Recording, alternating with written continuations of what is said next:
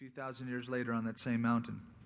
Now, as we cross the line from Samuel into the book of Kings, Israel is sort of the best, the second to none as far as military power and prowess is concerned. There's no strong military threat. Israel is strong, is settled and established, firm in the land. And it seems like for the first time, Israel begins to enjoy some of the blessings that God promised to her. But in the background of this book, keep in mind that to the north is a power that is becoming stronger, the power of Assyria. And God is raising them up to come against Israel. Because as the children of Israel, although they're in this beautiful place, begin to stray from God, which they're so famous for doing. God will then use the Assyrians in 722 BC to come against the northern kingdom, besiege Samaria, and take the captives, the ten northern tribes, away. Later on, we will see in the book of 2 Kings where the southern kingdom of Judah becomes sort of cocky and falls away from the Lord.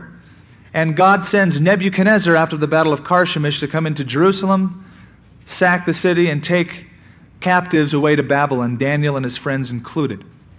So that's the period that we're dealing with, the period of the kings. Points out an interesting lesson. The greatest danger, the greatest danger period that we face is really not the times of trial, the time of God withholding blessing. A real test is when God does bless you. Because a lot of people can't handle those blessings. And many times they rely upon the materialism or upon the blessings, or they become slack and they're not seeking the Lord anymore.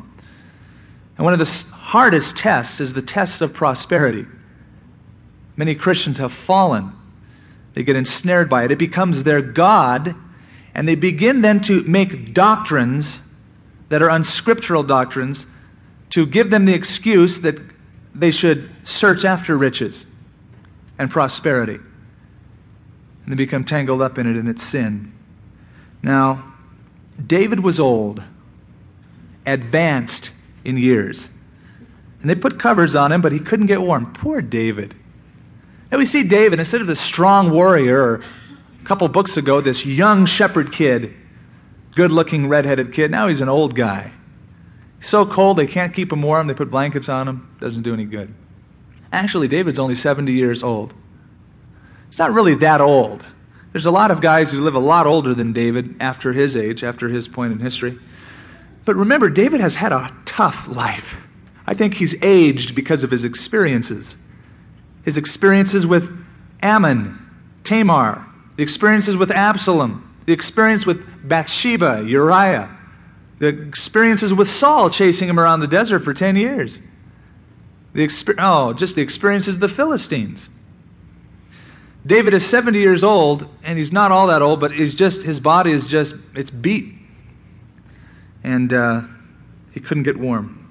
Therefore his servant said to him, Let a young woman, a virgin, be sought for our Lord the king, and let her stand before the king, and let her care for him and let her lie in your bosom, that our Lord may, the king may be warm. So they sought for a lovely young woman throughout all of the territory of Israel, and found Abishag, a Shunammite.